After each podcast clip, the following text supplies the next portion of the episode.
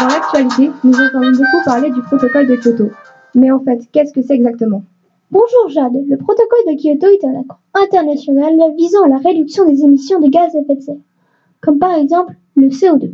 Pour ceux qui n'étaient pas très forts en sciences, pouvez-vous nous rappeler ce qu'est le CO2 Mauvaise moyenne, pas de problème. Le CO2 est un des six gaz à effet de serre responsables du réchauffement climatique.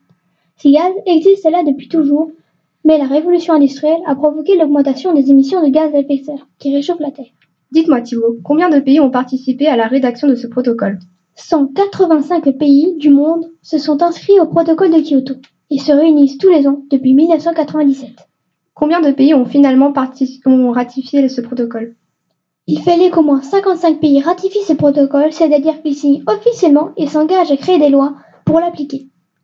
Oui, mais je crois que certains pays se sont, retirés, du protocole.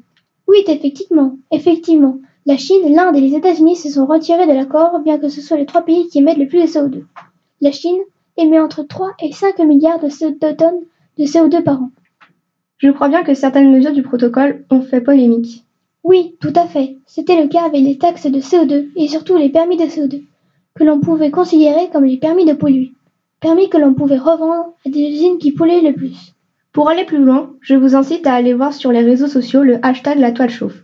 Il est encore temps d'agir sur le réchauffement climatique. Vous pouvez également consulter le M6 Info le 2 12 45 le 15 octobre 2018 et les manuels des traités de quatrième.